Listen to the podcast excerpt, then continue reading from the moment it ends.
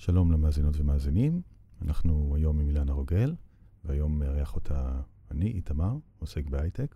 מה שלומך אילנה? מה שלומי? שואל אותי הבן שלי, שמצוי פה בחופשת מולדת.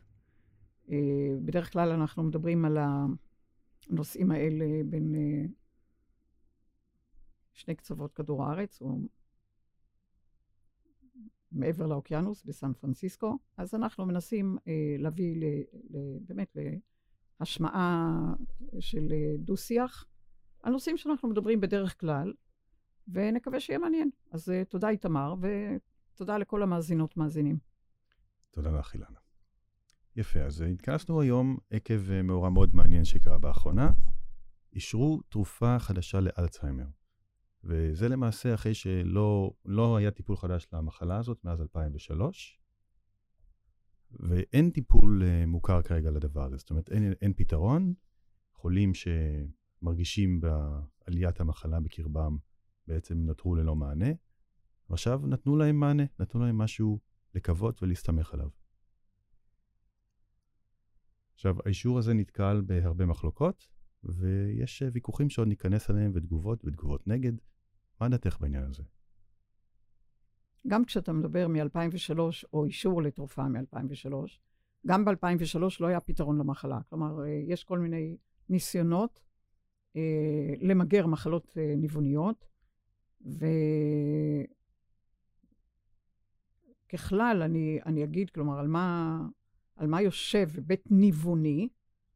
היבט ניווני נופל על כהיון חושים בקוף, תוכן שלא יוצר מספיק התחדשות, מספיק אלמנטים טרנספורמטיביים, אלא פשוט יוצר סוג של שחזור ומחזור של תפיסה, אמונה, דעה, שליטה. תראו, באמת בוא נגיד למאזינות ולמאזינים.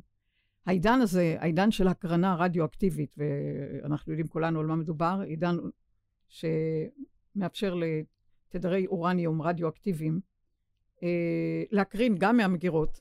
אז מה אנחנו רוצים בעצם מאיתנו? אנחנו מבקשים עידן שיוכל להקרין את שני צידי מטבע. איך אני אגיד?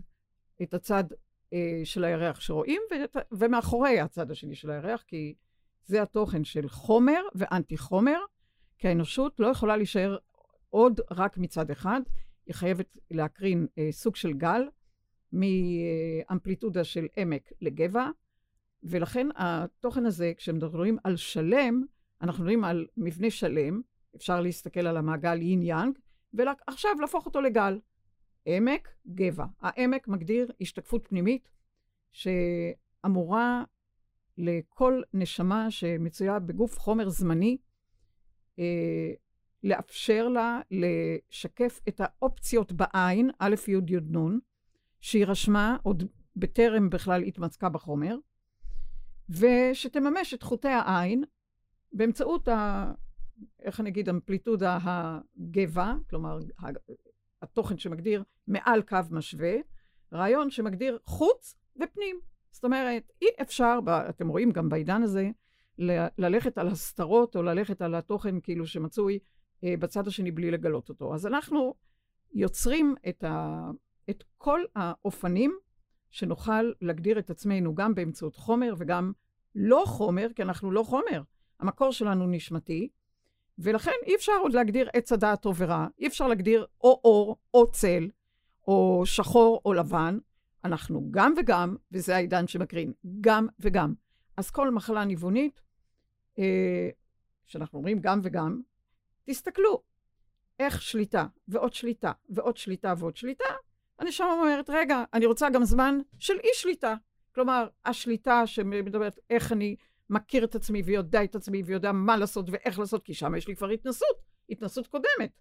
כלומר, חוסר אומץ ללכת על חוטים רנדומליים, על קורים רנדומליים, אלא ללכת על המוכר, על הידוע, כי שם אני מכיר את עצמי בטוב, שם יש לי כבר הוכחה היסטורית, ולכן המחלה היא מחלת השליטה והאי שליטה.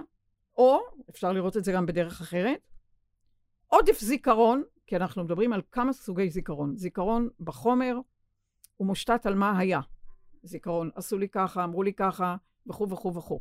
אבל יש לנו זיכרון נשמתי שאנחנו מעוניינים מפוטנציאל התוכן הנשמתי של עתיד שאנחנו מקרינים אותו, הובים אותו עכשיו.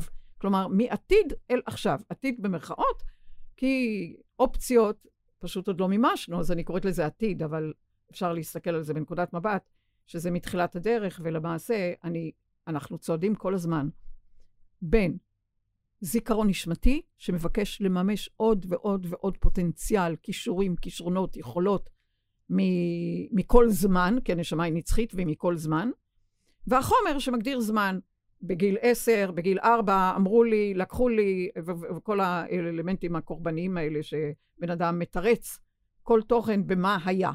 עכשיו, איך אנחנו מפגישים את היה, אם יהיה, בתפארה בהווה העכשווי.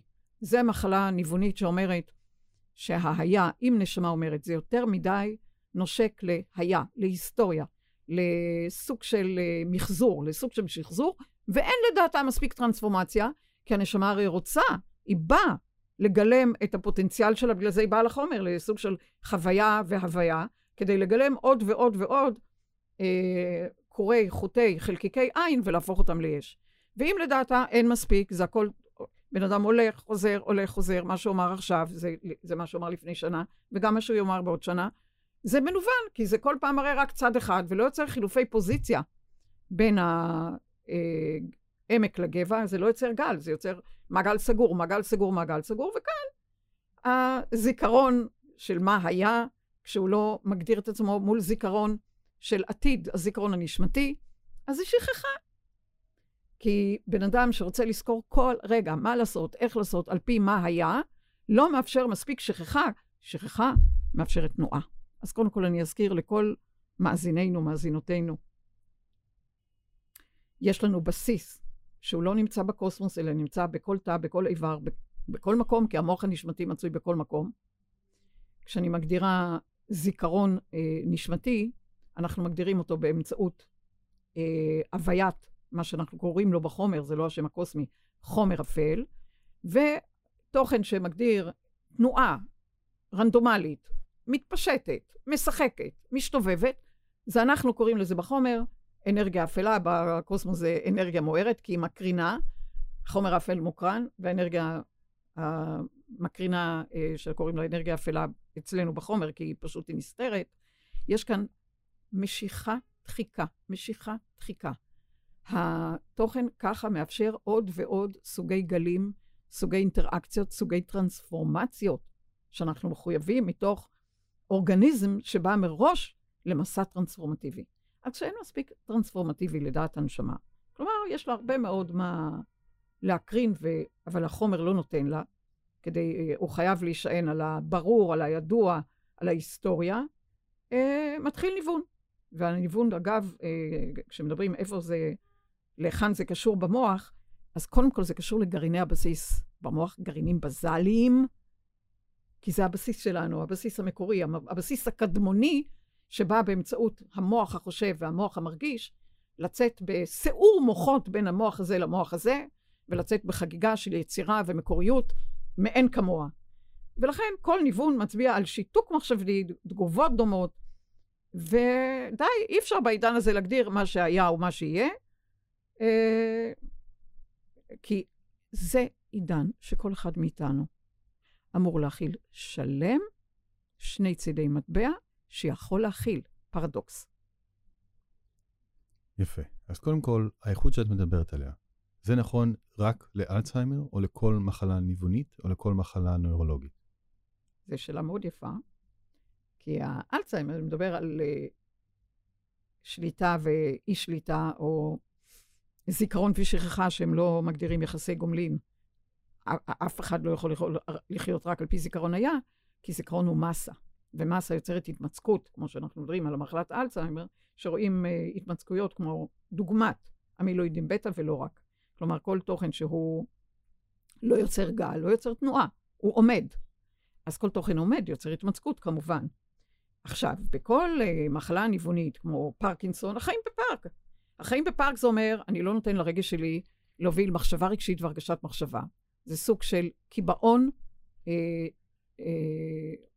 ממש קיבעון תנועתי, וגם לא רק תנועתי, לא רק מוטורי, אלא קיבעון רגשי של חוסר, באמת חוסר משחק וחוסר שעשוע, כאילו הדו פמין, הדו כל הזמן מאתחל, מאתחל, מאתחל, אבל בלי הלאה, בלי עוד רטטים, בלי ויברציות של צלילים וגיאומטריות ומתמטיקות. זה החיים בפארק, לא בפארק לונה פארק, אלא בפארק, כלומר באימדון סטגנציה. לכן כל אחד מדבר על איזה שהם תכנים אחרת, נניח, תכנים אחרים, למשל, אלצהיימר יותר קשור, נראה אם אנחנו הולכים לכיוון הזה, יותר לנורוטרנסמיטר, אצטילקולין, זיכרון, שכחה וכו'. הפרקינסון יותר קשור לדופמין, אבל בכל מחלה ניוונית, הדופמין נוכח, האצטילקולין נוכח, ואם יצא לנו בפודקאסט הזה, נראה איזה תודעות יוצרות שיתוק, ואיזה תודעות מחפשות אינטראקציה, אינטגרציה, וסיעור מוחות בין הורמון להורמון, בין נוירומון לנוירומון. זה המשחק. המשחק לא אמר, כאילו כל פעם להגדיר את אותה מנגינה ואת אותו תו. כולנו מבקשים ליצור סוג של סימפוניה. לכן פרקינסון הוא מגדיר הקיבעון והרעד. כי מול קיבעון הרי יש רעד, וככה יש כאלה שמגיב יותר בכפייה, קיפאון, ויש כאלה שמגדירים יותר רעד, אבל זה שני צידי המטבע. הקיפאון מחד יוצא רעד, כי אמרנו, שלם שמכיל פרדוקס. אז אם בן אדם מקפיא מפה, אז צד אחר רועד. ואם בן אדם זוכר יותר מפה, צד אחר שוכח. ואם אחד שולט, צד שני נשלט. כך אתה רואה, כשמדברים על אוכלוסייה כל כך רבה, שמגדירה את האלצהיימר גם בארצות הברית וגם באירופה ובכלל, אז מחלת השליטה. אז אתה רואה את השליטה, השליטה, השליטה, ועכשיו אתה רואה מנגד את מחלת האי-שליטה. נחמד. כן, נחמד. הוגן, הוגן. יש אומרים. כן. אז דיברת על המילואידים בטא, אז בואי נדבר רגע על התרופה, על מה היא מייצגת והמנגנון הפעולה. זו בעצם תרופה שעברה מסע מאוד ארוך בדרך להגיע למה שהיא היום. היא הומצאה על ידי חברה אחת, נקנתה על ידי חברה אחרת, זו שהביא אותה לאישור, שנקראת ביוג'ן, והתרופה עובדת על ניקוי המילואידי בטא מהמוח. בעצם זה סוג של חלבונים שמצטברים ויוצרים פלק, מעין הצטברות כזאת במוח, והתרופה היא בעצם נוגדן מלאכותי שנקשר לדברים האלה כדי לפנות אותם. כן. עכשיו, התיאוריה הייתה, תיאוריה שלא הוכחה, שאם אנחנו ננקה את הדבר הזה, כביכול רעל שמצטבר במוח, אנחנו נעשה איזשהו רוורסינג, אנחנו נמנע מהמחלה להמשיך להידרדר. הבעיה שבמהלך הניסויים בעצם ראו שהתרופה עובדת, במובן שהיא באמת מנקה את הכביכול רעל הזה, אבל לא הצליחו לקשור את זה לבאמת שיפור תפקודי. עכשיו, חשוב לציין שהתרופה בהתחלה לא אושרה, והיועצים המדעיים של ה-FDA היו נגד האישור שלה. בסופו של דבר, החליטו בהסתמך על הניקויון הזה כביכול שבאמת עובד, להעביר את התרופה הלאה. האם לדעתך יש בעיה בתזה הזאת של הניקיון הזה שיש לו בכלל אפקט על המחלה? האם הבעיה היא אחרת? אז בוא נדבר קודם כל מה זה, או כלומר מה זה המילואידים, או המילואידים, בקטע הזה מילואידים בטא, כי יש הרבה מאוד סוגי המילואידים. המילואידים בכללותם זה גליקופרוטאינים, כלומר עמילן, ברעיון הסוכרי, פלוס חלבון, שהמילואידים בכללותם, וכמו שאני אומרת, יש הרבה סוגים, הם מייצגים שרשרות חלבוניות סיביות, שאפשר להסתכל עליהם, הם דמויות עמילן, ותפקיד סוגי המילואידים שונים זה ליצור קשרים בין המערכת ההורמונלית, בין הורמונים להורמונים, למשל המחלות שהזכרת, הדופמין שותף לנוירומונים כנורדרנלין וגם להורמון אדרנלין, כלומר יש כאן שותפים ליצירה, יש גם סרוטונין לוקח חלק בהרבה מאוד דברים, כלומר המילואידים יוצרים קשרים בין המערכת ההורמונלית וגם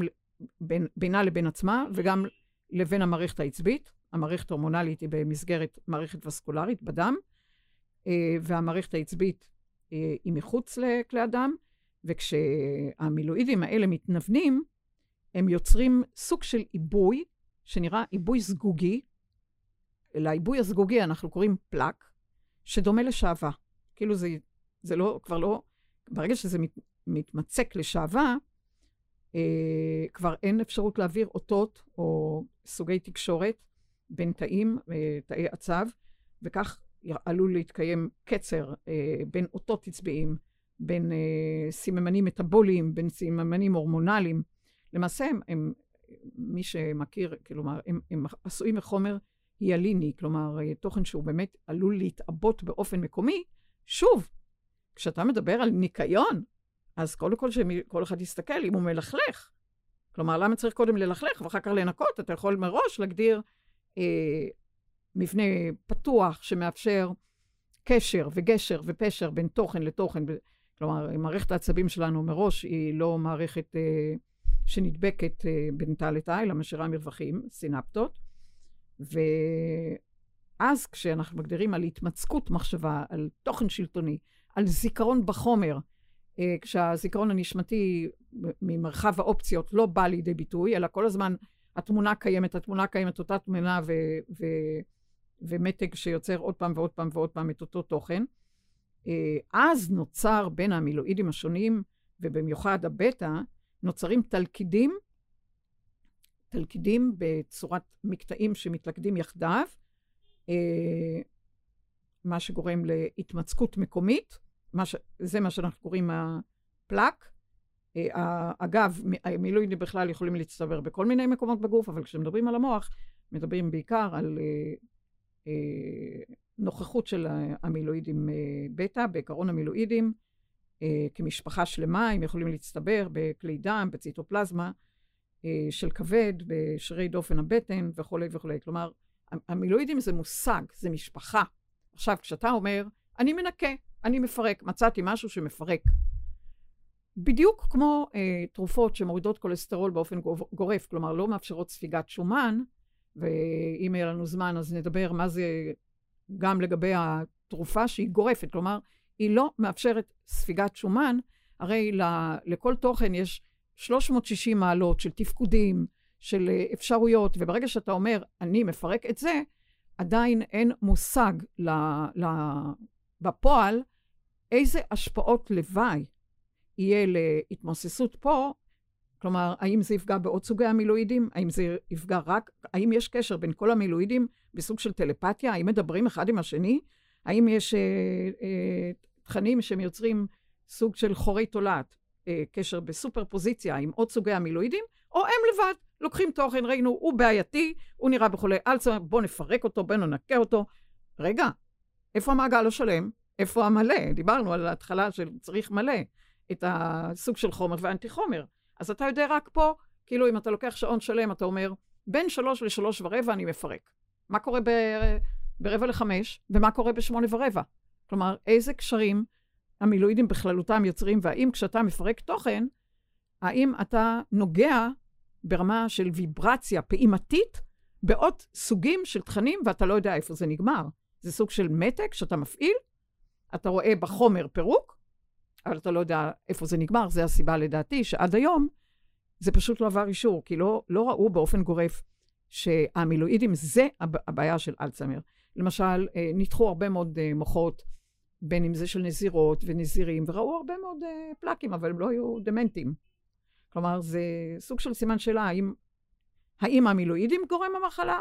האם חלבוני טאו הם גורמי המחלה? שלא נותנות לצירון מיקרו להמיד של תאי, או כל מיני גורמים כמו אפו-E4 וכדומה. כלומר, כל הזמן מחפשים אשם בחומר. ואני מנסה לומר שהבסיס הוא לא בחומר. הבסיס הוא במחשבה, הבסיס הוא בהוויה, הבסיס הוא בהרגשה, וכל אחד צריך לבדוק את מידת התנועה הפיזית, הרגשית, המנטלית, הרוחנית, את תנועת האינטראקציות, האינטגרציות, הסוג של שריג, שבבסיס הנשמתי אנחנו שריג קוונטי שמגדיר את עצמו בסופר פוזיציה, ואי אפשר להגדיר רק פוזיציה אחת, לקחת קרן, מצאנו ואותה לפרק. אין לכם מושג על הפידבק, הגוף עובד ברזוננס, מה הפידבק של פירוק פה, והרי חוק שימור אנרגיה, אם אתה לוקח מפה, מה הוא יוצר שם? אז את מה הוא יוצר שם? לא יודעים, סימן שלה. ולא רק זה איתמר, כל אחד ייצור משהו אחר. אצל אחד יהיה ככה, ואחד יהיה השפעה ככה. כל אחד יגיב במשהו אחר, בגלל שכל אחד מגדיר את עצמו באופן נשמתי אחר. וסוג של התלכידים, או סוג של הפירוק, או מנקה, הניקוי, הוא ישפיע אחר על כל אחד. לכן זה סוג של... תראה, גם ההרפתקה להגיד שמשהו לא עובד, זה חשוב, זה ההתנסות. אבל הצורה שהוצג בתקשורת מצאנו, בלי להגדיר את התהיות שעדיין זה ממש, זה לא מצאנו, אז נאמר על פי ראותי, שאין חומר שיכול לרפא מחלה ניוונית בחומר. חייבים איזשהו מבנה שדה רחב יותר, שיכול להכיל את החומר, כלומר, מעבר לחומר, סוג של על חומר באלף, על חומר באלף הוא אחרי החומר, פוסט חומר, וסוג של על חומר באלף, פרה חומר. אתה חייב להגיד מעגל שלם, פרה, פרו, והחומר באמצע. ואז אתה יכול להגדיר טיפול במחלה ניוונית. כלומר, אתה צריך איזשהו ריסט, כדי להגדיר התחול חדש, ותוכן שאתה רק מנקה, אבל בלי תודעה, בלי מודעות, בלי ההשלכות של... התנהגות, קוגניציה, הרגשה, חוויה, פרשנות, אז מה? בן אדם ילכלך ויקבל את התרופה לנקות, ועוד פעם ילכלך ועוד פעם ינקות. נו, אז מה עשינו? אז על פי ראותי כמובן, זה לא יכול לעבוד מבחינה תודעתית מודעתית, כי ההיבט הניווני רוצה להגיד לבני אדם, אל תחיו את האור או הצל, או את הטוב או הרע, או, אלא חייבים להגדיר מבנה מעגלי, מבנה שלם, הוא יכול להכיל פרדוקס. תראה את הבני אדם, אתה רואה גם בפוליטיקה, אם הוא אמר ככה, אז אסור לו להגיד אחרת, כי אז אומרים הוא אופורטוניסט. כאילו זה, הוא לא רציני. נשמה היא כן ולא, נשמה היא גם וגם, נשמה יכולה במבנה מלא להכיל פרדוקס. בני אדם צריכים להיות מסוגלים להכיל פרדוקס, כלומר גם מינוס, גם פלוס, נשמה אנדרוגינית, גם מבנה נקבי, מבנה שכלי, בחילופי פוזיציה, פעם זה על הבמה וזה תומך בו מאחורי הקלעים, ופעם בחילוף כמו טנגו. זה חיוני. כלומר, אתה רואה גם כל אלה, יפה, יפה, יפה, פתאום כל השחור הזה יוצר שהוא פחות יפה. אתה רואה? זה אורנוס עושה את זה היטב. אז זה התוכן, האם אנחנו יכולים להכיל את הסוג של האור, אבל גם את הצל, כי הצל נותן לנו להגדיר את האור, ואי אפשר להגדיר אני רק באור. אני חייבת להגדיר איפה התוכן, אני צריכה לקוות שאני מסוגלת להביא את תדרי האור ברמה גבוהה יותר, דומיננטית יותר, ושהצל עוד יותר ידחוף את האור שלי החוצה. אבל אני לא יכולה להגיד, אין לי צל, אני רק אור, אני רק כנפיים, אני רק מלאך. לא מלאך ולא שרף, אף אחד מאיתנו, החוויה היא לא סטרילית. היא לא סימטרית, היא לא, איך אומרים, משותקת על רק זה או רק זה. הוא טוב, הוא רע. בכולנו גם וגם, והמסה שלנו, והמסה בסין א', אומר איך אנחנו חיים עם זה ועם זה, ויוצרים יותר אור, ויותר תשוקה, ויותר אפשרויות ביטוי, ובקוריות. כלומר, איך אנחנו מצליחים, למרות שאנחנו בחומר צפוף, ליצור אור, יותר מצל. אבל הצל משרת אותנו, חבר'ה. הוא מאפשר לנו התכנסות, הוא מאפשר לנו פרספקטיבה אחרת, אבל אנחנו לא יכולים להגיד אדם שהוא רק כך. זה שייך לעידן קודם. יכול חצי להסתיר, העידן הנפטוני מתחת למים, בחוץ לראות ים שקט, ובפנים הסערה גדולה, והמערבולת הפנימית, ושום דבר לא נראה בחוץ. בחוץ נראה הכל יפה תואר, שקט יפה, צח וזח. אנחנו לא. איך נחיה עם עצמנו? זה גולת הכותרת. האם נצליח ליצור את הקרינה, את האור, את העירור, למרות סבוכות החומר, והאמילואידים בטא זה סבוכות, זה תוכן שמגדיר סבך, שפשוט יוצר קשר, במקום קשר זה עם זה, זה יוצר קשר שמתלכד למבנה המילני שלא מאפשר תקשורת. יפה, אז יש כאן הרבה תוכן, ובואו נניח, ניקח את הזווית הפשוטה. נניח, אני מדען, אני אחד המדענים שעובד על התרופה הזאת, אני יכול להגיד כידוע, תרופות עוברות כמה שלבים לפני אישור. בניסוי, הניסוי המשמעותי הראשון שנעשה על בני אדם, אז את הניקיון הזה, פעולת הניקיון, אם נקרא לזה בשם פשוט שתיארנו, רואים שזה עובד, וזה תמיד עבד. השיפור התפקודי היה כ-20%. אחרי זה עשו בשלבים הבאים עוד ניסויים, וראו שבעצם השיפור היה, בניסויים האלה החדשים, היה די זעום, ולכן אגב חשבו שהתרופה לא תאושר. איפה עשו את הניסויים? על בני אדם או לחברים? על בני אדם. אני מדבר על שלב הניסויים בבני אדם. הניסויים כבר בבני אדם, אוקיי. כן, אז אלה הניסויים של השלב השלישי, המאוחר יותר, השלב שלפני האישור. ראו שהשיפור היה זעום, וכתוצאה מכך התרופה, כמעט אף אחד לא העריך שהיא עומדת להיות מאושרת, ועוד נדבר קצת על הפוליטיקה עוד מעט. אבל בסוף, בקריאה מחודשת של הנתונים, ובהתחשב במצב של המחלה וכדומה, אישרו את התרופה לשימוש, שאגב, החברה עדיין צריכה להוכיח שהיא עובדת. היא נתנו לה תאריך יעד של כמה שנים טובות כמובן, להוכיח שהיא עובדת, ואם זה לא יוכח, ימשכו אותה מהמדפים. שזה אגב יותר קל להגיד מאשר לעשות, ורואים את זה על תרופות אחרות שנתנו להם אישור דומה. אז אם אני אותו מדען שמסתכל ואני מנסה להקשיב, מהזווית הזאת, לא הכל אני יודע מה לעשות איתו, אבל בין השורות את אומרת, תשמע, האמילואידים האלה, יש שם משהו שההצטברות שלהם היא אולי מזיקה. אז האם השאלה היא, אולי זה מינון, אולי זה מנגנון שצריך למנהל את זה ביניהם לבן אדם. האם אני בעצם לוקח את המנגנון הזה, מנסה לשכלל אותו, למנן אותו, לעשות איתו איזשהו משהו יותר מתוחכם, או אם אני צריך, אם אני מנסה לייצר תרופה שאנשים יכולים לקחת במחאות כפולות ולהירפא, האם אני צריך לעשות משהו שונה לחלוטין? יפה. אז קודם כל, בגלל שהמילואידים זה משפחה מאוד גדולה, לפעמים, למרות שזה נראה פלק, נניח בניתוח לאחר המוות ראו הרבה מאוד פלקים אצל אנשים שנפטרו, וכמו שאמרתי קודם, לא היו דמנטים. זאת אומרת שמתוך המשפחה, ניתן היה ליצור סוג של תקשורת בין המילואידים, נקרא לזה תקשורת טלפתית, סוג של מתחת לפני השטח, בין המילואידים שונים, שבכל זאת לא היה ניוון.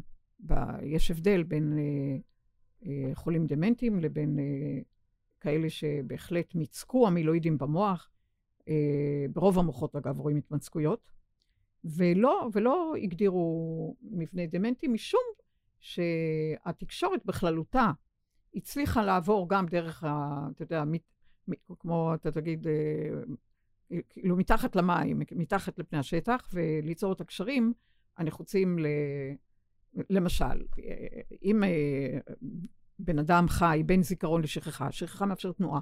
זיכרון לא מאפשר תנועה, זיכרון הוא משתק, כי הוא יוצר זיכרון של מה היה, אני לא מדברת על זיכרון נשמתי.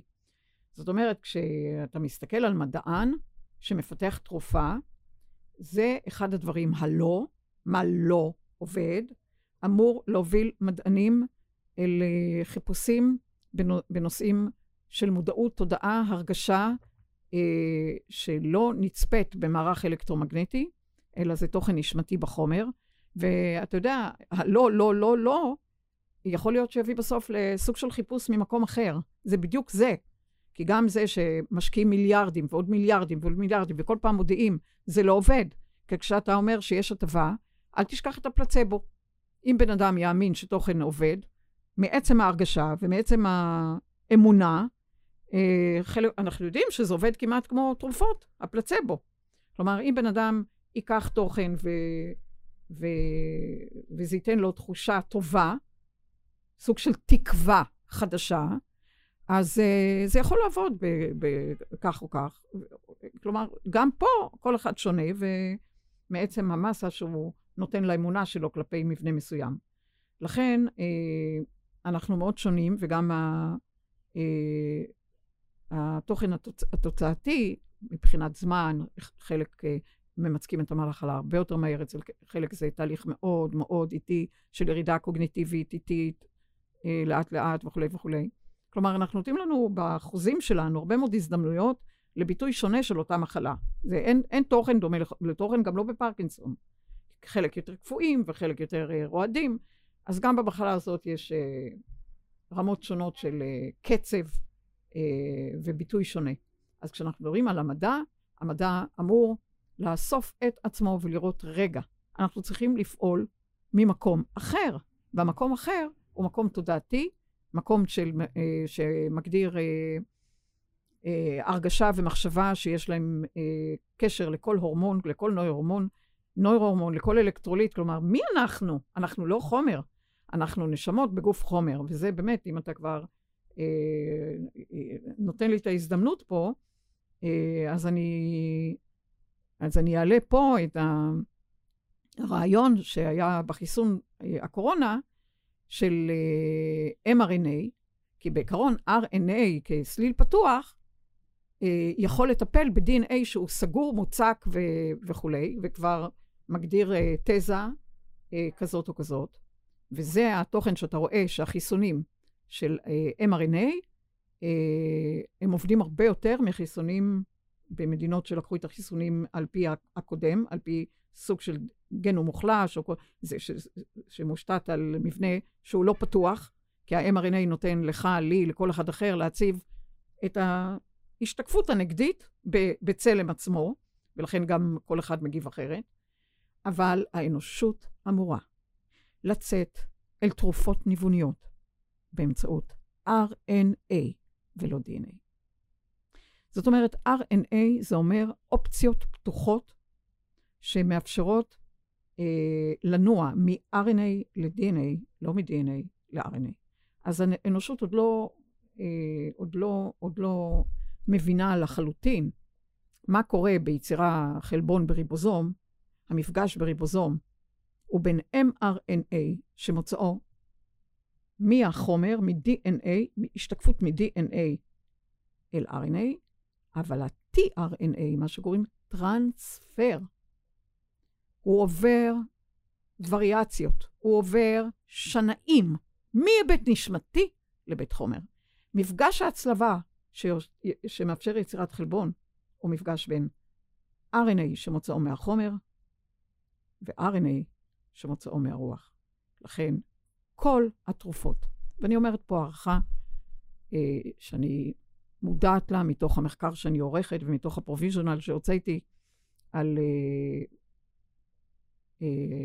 סוגי נוקלאוטידים בסיסים במסגרת הגנום שזורים בכל הכרומוזומים, אם בזרוע העליונה ואם בזרוע התחתונה. אני קוראת לכל מי שמקשיב והיה ויש איזשהו היבט פרסונלי שיכול לקשר, או שהוא בעצמו בקי בטכניקת RNA. ה-RNA הוא הרפואה החדשה. כל סוגי RNA. ה-mRNA, ה-tRNA, המיקרו-RNA, ועוד סוגי RNA שעוד לא, RNA ריבוזומלי, ואני אגיד למה. משום שהבסיס מאותיות ה-DNA מגדיר תימין, התימין הוא לא קוונטי, התימין הוא חומר, התימין הוא מוצק. בכל ה-RNA יש לנו את האורוציל, ואורוציל מגדיר סופר פוזיציה ויכול להיות השתקפות אחרת לחלוטין.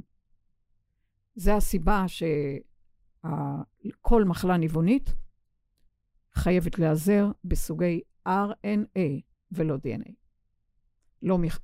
כי חומר לא יכול לפרק חומר. חומר יכול להיות, כמו שאתה אומר, לטאטא חומר, לנקות חומר. ומה? הוא לא יכול לרפא חומר. הרוח יכולה לרפא חומר. RNA יכול לפרק תוכן שמגדיר DNA, כי DNA זה תפיסה, זה אמונה, זה אידאה פיקס, זה אמת בלבדית. אם אתה מדבר על ניוון, אם אתה מדבר על משהו שצריך ריסט, הריסט הוא באמצעות RNA, לא DNA. יפה, אבל בואי נניח שמישהו לוקח את זה, מיישם את זה. מיישם את הדבר הזה, ומביא בעצם תרופה שהיא מבוססת על העקרונות שהרי תיארת. בסוף זו תרופה שבן אדם לוקח, וכביכול מרפאת אותו. זאת אומרת, נתנו לו משהו, הזריקו לו משהו, הכניסו לו משהו בעירוי, והוא נרפא. האם זה המצב, או האם זה מחייב עבודה מודעתית כלשהי? יפה. היחידות האלה ששוזרות את עצמם בסוג של שתי וערב, למעלה למטה, ימין ושמאל, זה סוג של פעילות אוקטגנית, כלומר, מכאן ומכאן, מעגל שלם, כמו שאמרתי, חומר ואנטי חומר, זה חומר ואנטי חומר, יכולות לתת ריסט לרגע נתון, כמו בן אדם שיורד בתחנת רכבת ויש לו הזדמנות שנייה. כלומר, זה מביא את המבנה התאי למצב רעיוני, אנרגטי, של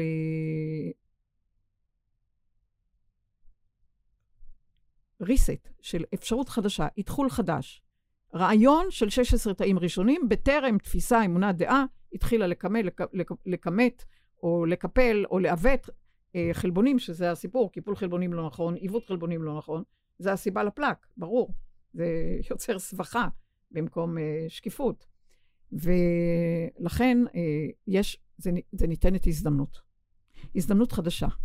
אבל ברור שחייב להיות ליווי של מודעות ותודעה, איך יצרתי את המחלה, ואם כך אני לוקח את ה-RNA שלי, כי עם ה-RNA אני יכול ליצור השתקפות לא מעוותת, והשתקפות שמגדירה את ההוויה הנשמתית שלי, בלי תוכן שהוא יוצר מקפל, כלומר בקיפול אתה יוצר הסתרה, אם אני אקפל את הדף שעומד מולנו, לא תראה כלום.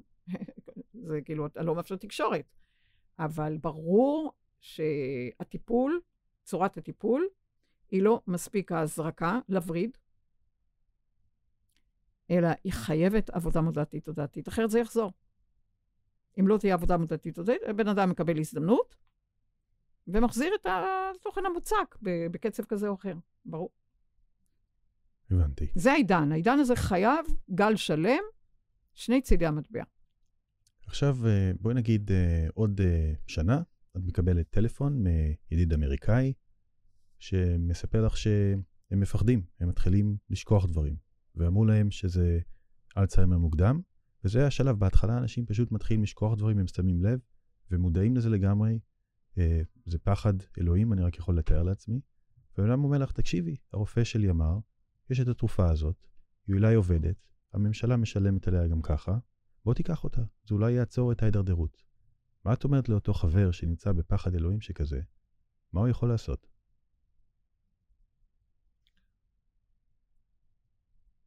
מה שאתה אומר, שהתרופה יכולה לתת, לפחות בתחילת הדרך, שבריר של תקווה, שכאילו יש משהו שיכול לעזור לי. אני לא מזלזלת בזה, כי הפלצבו עשוי לעבוד. כלומר, אם הבן אדם מאמין שזה ישפר, יכול להיות שיעשה עוד שינויים. הוא יגיד, אני לוקח תרופה מאוד מאוד יקרה, אז אולי אני גם אשפר את האוכל, אולי אני אשפר גם תנועה. תנועה, ממש, פיזית, מוטורית, וגם תנועה מחשבתית רגשית, כי אין לי מה להפסיד. כלומר, יכול להיות שזה יסחוף אותו לשינויים מרחיקי לכת, ביומיום, בתנועה הרגשית, המחשבתית. כלומר, יכול להיות שזה יסחוף אותו לעוד שינוי, ואני לא מזלזלת בזה בכלל. כלומר, יכול להיות שבקטע הזה, אז אני לא פוסלת, כי אני אומרת, והיה וזה נותן למישהו תקווה, או משהו שהודות לזה, כי הפחד, כמו שאתה אומר, יכול גם לשתק ולהגיד, די, זהו, אני מתאבד. אין לי לאן ללכת, ואני לא רוצה להיות תלוי, ולא רוצה שהמשפחה שלי תסבול בגללי, ופשוט די, אני מוותר. קובע בשוויץ ונותן לי זריקת חיסול. לא. כלומר, התוכן הזה, זה הדבר היחיד שאני לא יוצאת בחוצות עם מגפון וזועקת, זה בדיוק זה. כי אם בן אדם חושב, מרגיש, שיש איזה סוג של תקווה, והתרופה הזאת נותנת לו את זה, שיקח, אבל אני אומרת, זה יכול לעבוד כמו פלצבו. כלומר, קח את הכדור, ותראה איך אתה מעכב את ה... ואתה תראה שהבן אדם פתאום מתחיל גם אלמנטים ספורטיביים, אולי הליכה, אולי שחייה, אולי פעילות מוטורית, אולי הוא יתחיל לרקוד טנגו, אולי הוא יתחיל לשחק.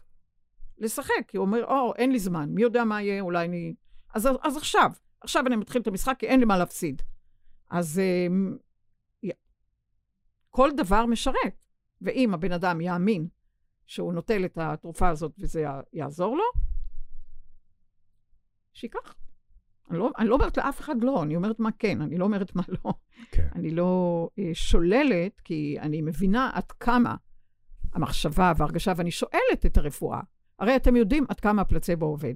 אז מתי יצאו לתוכן שקשור במחשבה רגשית והרגשת מחשבה? הרי אתם יודעים שזה עובד. אז אולי נעבור לתדרי האמונה, אבל תדרי ה...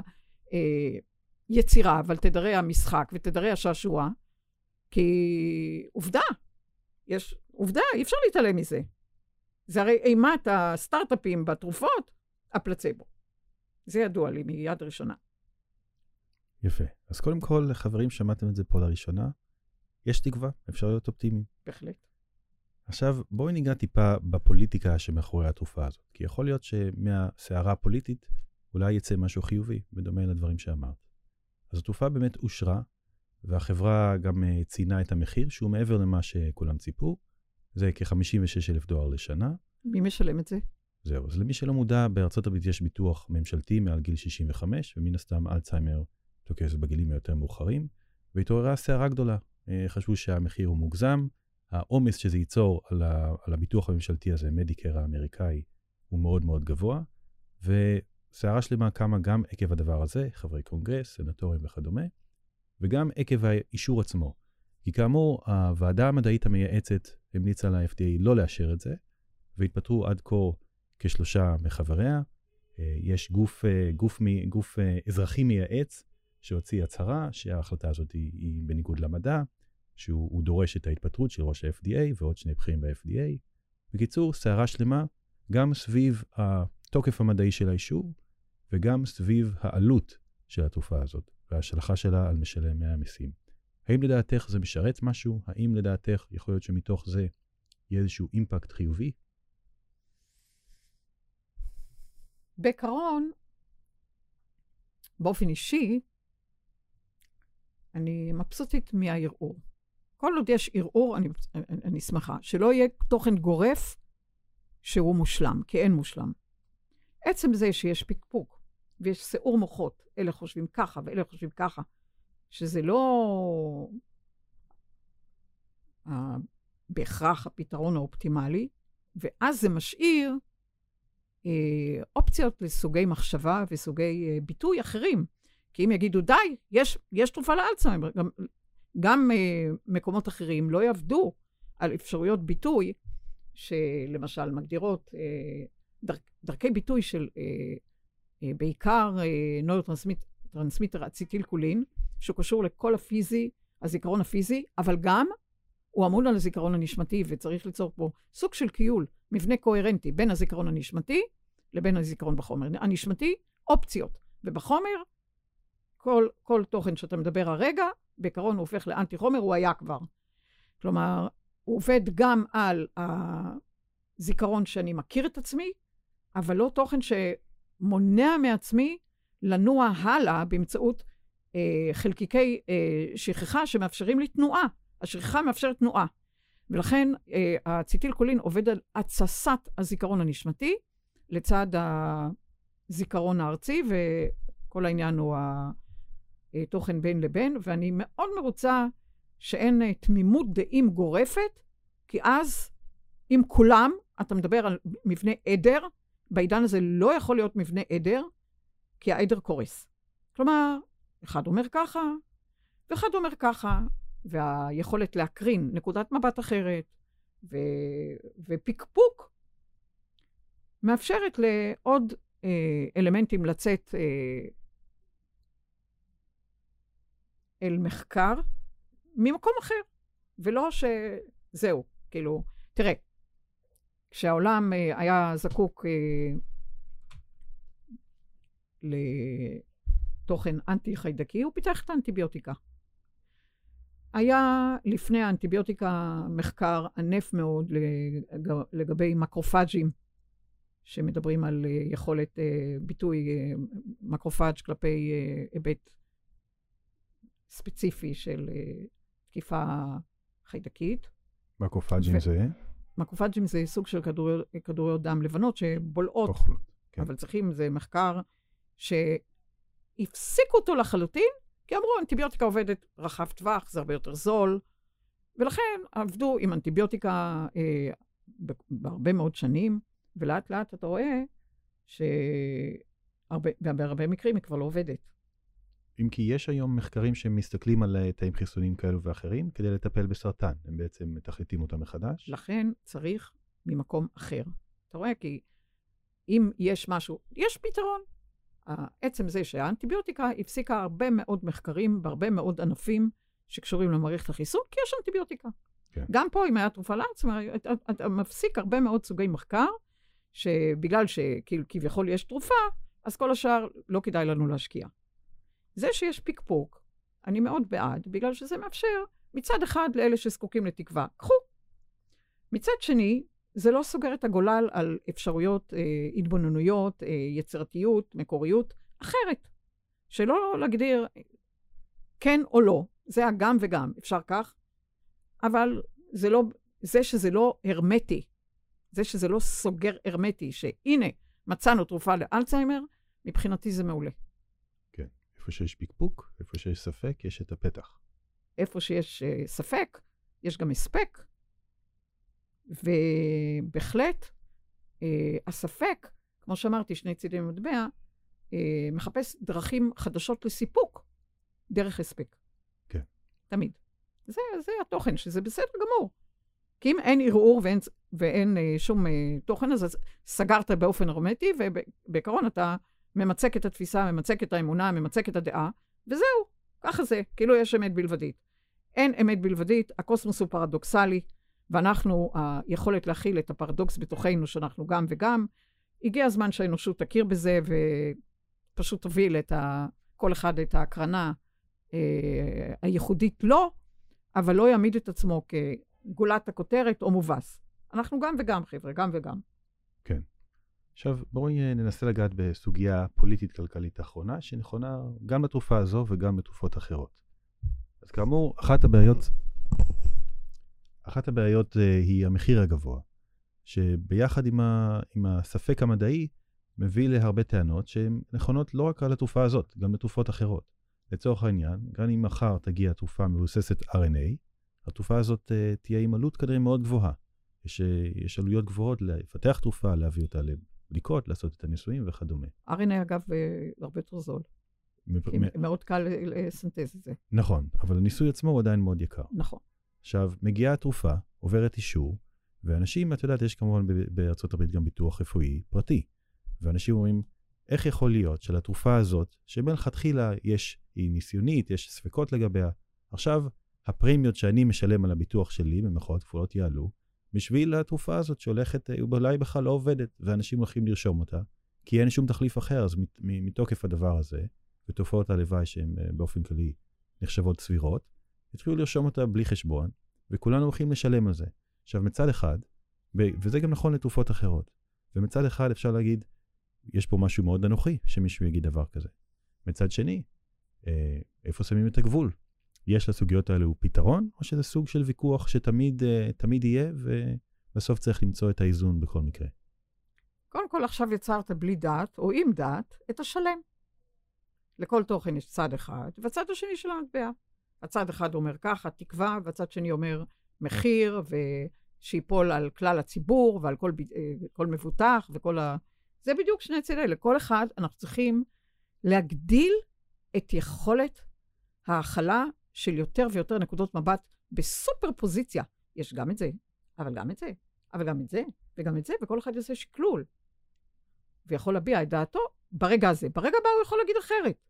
אבל זה המצב, אנחנו ברעיון של מצב קוונטי מגדירים כמה רשת עם כמה נקודות, שיש גם את הנקודה הזאת, ומנגד את הנקודה הזאת, וזה, וזה, וזה, וזה, וזה, ואלה יוצרים רישות, שזירה קוונטית של גם מצד אחד כך, ומצד שני כך, וכל אחד יצטרך בסופו של דבר להגיע לאיזשהו מבנה שמאפשר ברמה של ויסות, כי אתה יכול להגדיר במחיר כזה, שזה יפיל את הכלכלה, עד כדי כך. כי זה ממש אפידמיה, המחלות. חבר'ה, עידן עדלי, היה לנו לב, היה לנו סרטן, ועכשיו זה ניוון. כי זה עדלי. ומצד אחד, הזיכרון, ואתם רואים את המחשוב, ואת היכולת באמת של כל מיני 5G, תקשורת, ומנגד, קצר בתקשורת, כי אמרנו, האור וצל זזים ביחד. אז זה בדיוק זה, צריך להגיע לאיזושהי נקודת אמצע, נקודה מצד אחד לא לרושש את המדינה, ומצד שני לתת תקווה. איפה זה יעמוד? אין לי מושג. אבל זה בדיוק זה, שלכל מקום, אתה כאילו הקטגור והסנגור, ומסוגל לייצג את הדעה, גם מפה, וגם מפה, וגם מפה, וגם מפה. כמה אלמנטים שאתה יכול בו זמנית להכיל בתוכך. לא רק את החור מנעול, שזה האמת. כמה שאתה מסוגל להכיל במבנה רשתי, את הגם וגם וגם, ככה אתה יותר מפותח. כל אחד מאיתנו. זה העידן. רישות קוונטי, החלטה, ברגע נתון של זמן, יחידנית, בגלל שההחלטה חייבת להיות, בסופו של דבר ליצור, אי אפשר להחליט גם וגם וגם. האוסף של הראיות מגדיר את עצמו במבנה קוונטי, כלומר, אתה מסתכל קודם כל על האופציות. מה זה אומר ככה ומה זה, זה עולה, זה יורד, זה ימיר. קודם כל מסתכל על השדה, והשדה מכיל את זה ואת זה ואת זה ואת זה. ואחר כך, כלפי השדה, יוצר איזשהו קיול, כך אתה חייב להחליט. אחר זה יישאר שדה, שדה זה לא מימוש. ואחרי שאתה בודק את השדה, כמה שאתה מסוגל להכיל גם, גם, גם, גם, אתה מחליט מה הדרך הנכונה כרגע, שהיא לא תפיל מחד, כלומר, תרסק מחד, וגם אם זה בית כלכלי. כלומר, אתה לא יכול לחשוב על נתון אחד, בלי לקחת בחשבון, את המנגד. זה התוכן, זה השלם המשלים, גולת הכותרת של העידן הזה, השלם המשלים, ואין תוכן מוחלט, אין תוכן טוטלי, כי שום מציאות בחומר איננה טוטלית. החומר מראש הוא לא טוטלי, כי הוא מכיל דרכי רוח שונים, מצבי במרכאות רוח שונים, ולכן אין טוטליות, אין תוכן שיגיד רק כך, אין. כן. זה היכולת להכיל. ואלה האנשים שיצטרכו להחליט לעשות שקלול בין זה לזה לזה לזה, וכל אחד צריך לראות את עצמו, כאילו במצב הזה, כמו שאמרת, שבן אדם נתקל ויוצר חרדה, והוא חייב תקווה. אז השקלול זה אומנות, שאני מאחלת באמת שאנשים שיובילו החלטות, הם לא יהיו רק אינטרסנטים שרואים רק או את החברה בהיבט הכלכלי, או את ההיבט האישי, רק ורק, אלא אלה שמסוגלים לבוא ברמה מסוימת, כי אין אובייקטיבי, אבל רמה מסוימת שיכולה להכיל את הנתונים, וליצור איזשהו שיווי משקל בין לבין. זה מאחלת שיהיו אנשים כאלה, כי אחרת זה ידחוף לזה, וזה ידחוף לזה, וזה מה שאנחנו רואים בפוליטיקה, במטבעות, למעלה, למטה. ואולי מתוך זה שכל אחד דוחף למקום אחר, בסוף מוצאים את השלם. אבל תצטרך איזשהו, מישהו צריך להחליט, בסופו של דבר, איזו ועדה, איזה... ומנגנון. ואלה צריכים לדעת להכיל הרבה, כמה וכמה נקודות מבט, וליצור מתוך הנקודות מבט איזשהו ממוצע, בוא נגיד ככה, כן. שבסופו של דבר לוקח את האחריות בלי ליצור מפולת מחד או קריסה, וכאילו שרואה רק. זה באמת אומנות. למעשה אתה יכול להגדיר שהאומנות הזאת, אם אני אעשה היקש לחומר, אני אגדיר שיש חמישה חושים. כל אחד, זה רוצה מישוש, וזה ראייה, וזה שמיעה, וזה טעם, ריח. ואז באה העין השלישית, ומסוגל להגיד את כל החושים, וליצור שקלול. אז אני אגיד לקבוצה שאמורה ליצור את ההחלטה, להתחבר לעל חוש, שיוצר קשר עם כל חוש וחוש, כרעיון מטאפיזי, ולהחליט מהתוכן שמכיל את הרישות כולו. כן. 5 החושים, זה אומר, היבט תקשורתי, כי 5 מגדיר תקשורת. 5 חומשי תורה, 5 אצבעות. אז יכולת להכיל 5 שפות, שמגדירות פעימות שונות וכדומה, זה העין השלישית. העין השלישית זה שקרה שישית, מי שיודע על השקרות בחומר ויכול לתחזק, תחת כנפיו את החושים כולם, ולא להגיד רק טעם, או רק ריח, או רק מישוש, זה העין השלישית. בכל חומר, זה כאילו בסיס הכל. עכשיו, בין הדברים שאמרת, דיברת על מחלות, על קטגוריות של מחלות כסוג של גלים. זאת אומרת, קודם כל אמרת מחלות לב, הגל של אחרי זה. אז סרטן. ועכשיו מחלות ניווניות באופן כללי, או נוירולוגיות ספציפית? ניווניות, כל מחלה ניוונית היא קשורה בנוירונים. כי מי שמזין את הנוירונים, זה תאי גליה פעימתיים לסוגיהם. אבל רק כדי לדייק שנבהיר למה הכוונה, יש לדוגמה מחלות ניווניות, ניוון שרירים, שזה נוקליאוטיד אחד שרוצים היום לתקן באמצעות תרופות גנטיות. האם זה נכלל בתוך זה? לא. או שזה משהו נפרד? כל מה שאנחנו רואים על ניוון, אנחנו רואים על תודעה נרכשת, לא על משהו מולד. הבנתי. כי המולד יש לזה, שוב, בחוזה נשמה, זה היבט מולד, כלומר הוא מופיע בגנום הגרעיני, את הגנום הגרעיני כבר הולך ונפרס אפשרות להשתמש במה שמכונה קריספר קאס 9, כלומר, וריאציה גנטית. כן. ומנגנונים אחרים שמאפשרים. ומנגנונים שמאפשרים, כמו שאני לא אומרת, נקולוטיד אחד כך וכך. כן. בסופו של דבר, זה ייפטר. כן. התוכן המולד ייפטר. התוכן הנרכש, וואלה. לא רק שלא הולך להיפטר. כי זה הניוון. הניוון הוא לא מולד. הניוון בחומר יכול להיות מולד, אבל לא הניוון הרגשי-מחשבתי. האם זה אומר שאנחנו נראה, כביכול הגדירו את הסרטן המחלה של העידן המודרני? אז האם בעצם את אומרת, אנחנו נראה פחות סרטן, או שיהיו פתרונות יותר טובים לסרטן, ונראה יותר מחלות מהסוג הזה? זה הסר והרוטן, בהיבט רגשי, חווייתי, שורף נשרף וכולי. הסרטן היא מחלת חומר. החומר חולה. אין סרטן בקוסמוס, זה רק בכדור הארץ. בגלל החוויה שלנו, אנחנו בעולם חמצני, נושמים חמצן, טטטטטטם. אז זה השורף הזה, השריפה הזאת, התנגודת הפיזיקלית, עלולה ליצור גידול, כי זה תוכן שמגדיר שר ורוטן בחומר. אבל הניוון הוא לא בחומר. הניוון הוא בין לבין. הניוון, אתה יכול להגיד, מתמצק בסינפטות. במרווחים. ואם המרווחים מתמצקים, אתה יכול לתאר לך, שאם אתה מגדיר צלילים, ואתה לא נותן להם מרווח, אין לך תיבת תעודה, כי אתה שומע במרווח.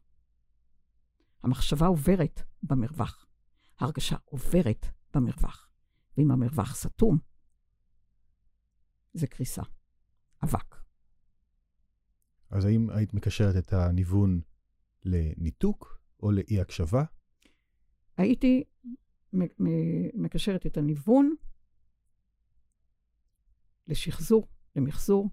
כלומר, כל היבט ניווני, כל בן אדם שפונה אל סוג של ניוון כזה או אחר, זה אומר שהוא לא יוצר קשר לדעת הנשמה שלו, וגשר בין הגנום הנשמתי לטבע האנושי בחומר. לכן זה גם חשוב, קשור במערכת החיסון, ידועה ולא ידועה, כולל תאים שמכונים מיקרוגליה במוח, כי יש פה עיוות בין ההסכם שיש לנו לכולנו, בין החוזים הנשמתיים לחומר, ליצור קשר בין גנום נשמתי, ב-DNA נשמתי שהוא 95% מהגנום, לבין 5% בחומר, שלפעמים אומר אני בחומר וזהו זה.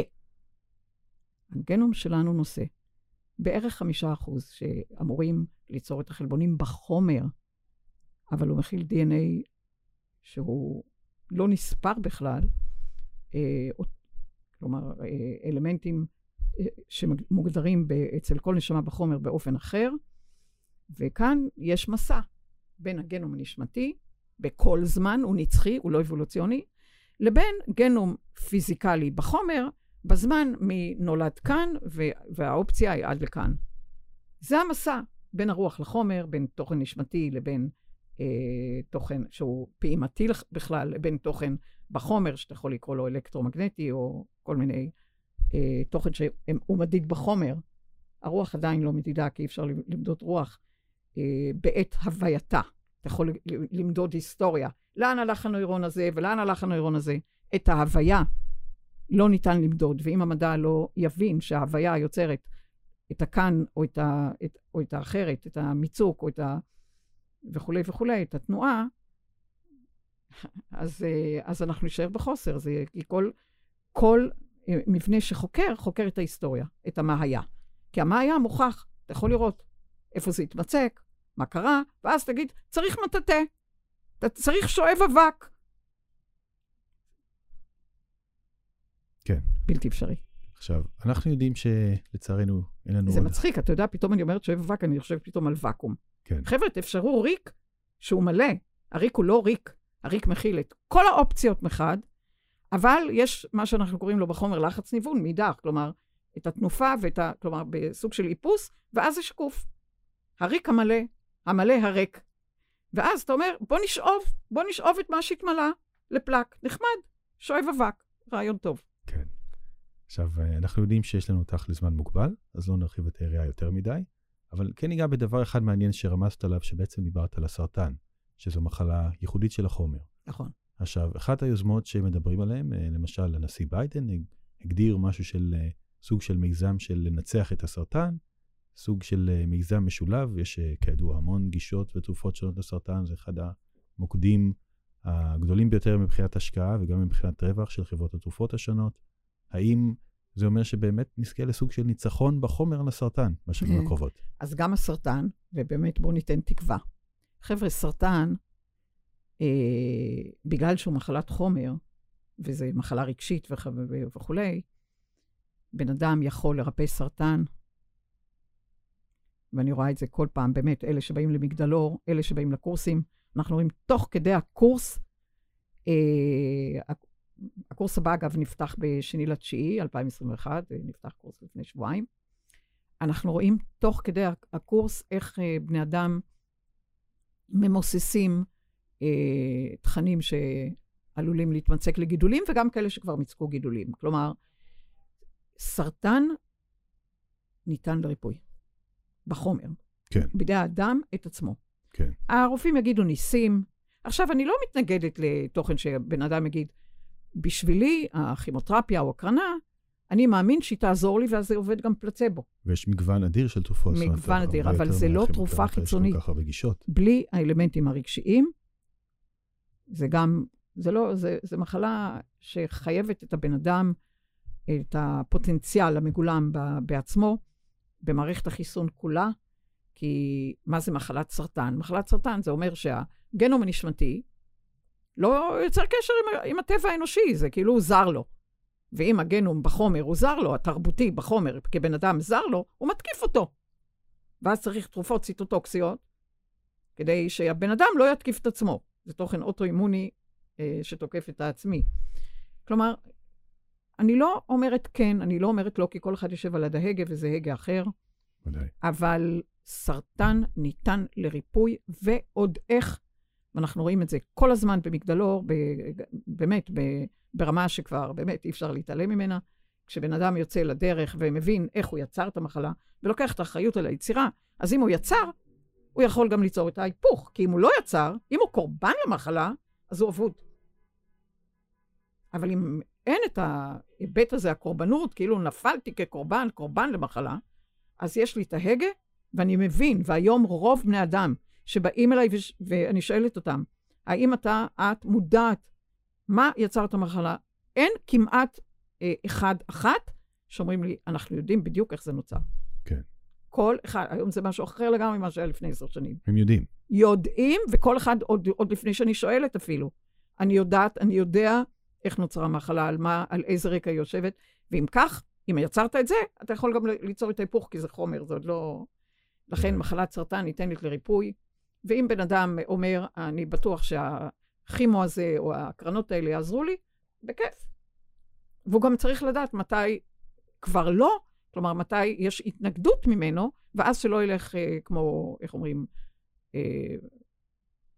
כמו לאיזה מבנה שהוא מובל בו ולא מוביל, כי אז זה נהפך. כלומר, כשבן אדם אומר, זהו, מספיק, אמנם קבעו לי כך וכך טיפולים, אבל הרגשתי אחרי כך וכך, שמיציתי, ועכשיו אני כבר יודע איך להוביל את המרכבה שלי. כן. אז שיניח לו וילך על פי האינטואיציה שלו. בסדר גמור.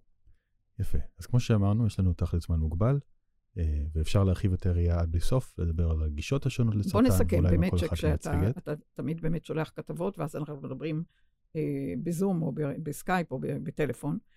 אז נראה אם יהיה עניין, ואם יהיה באמת כל מיני תכנים שראוי לדבר אותם בכלל בציבור, אז אנחנו נדבר גם כשאתה נמצא בסן פרנסיסקו, ואני פה. בסדר גמור. בכיף גדול. האם יש משהו שתרצי להוסיף, שהמאזינים ידעו על כל מיני שדיברנו? תראה, יש כמובן...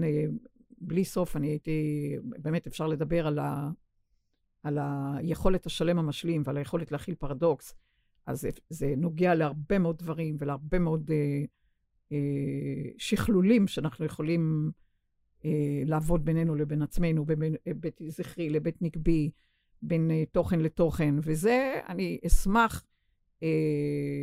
אשמח להקרין את זה בשיחות נוספות, וכדי שבני אדם ייקחו אחריות על ההתחדשות שלהם, וכמובן אנחנו מאפשרים את הרחבת הזיכרון הנשמתי במגדלור, מעצם הקורסים שפשוט מזכירים לבן אדם מיהו, מהו, היכן מקור הנביאה וכולי, שפשוט יש כניסה למגדלור ויש יציאה, וזה בן אדם שמגדיר אופציות אחרות, והוא מממש חוזים ברמה אחרת, ובאמת זה חגיגה גדולה. כלומר, לא מדובר פה ללמוד עוד טכניקה, זה להזכיר לכל אחד מה אני יודע על עצמי, ואיך אני לוקח אחריות על האופציות, כאילו להוריד עתיד לכאן ועכשיו בהווה.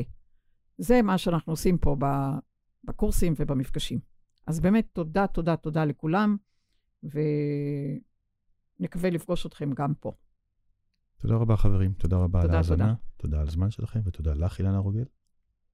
ותודה לך איתמר. ואנחנו נשתמע. נשתמע, תודה.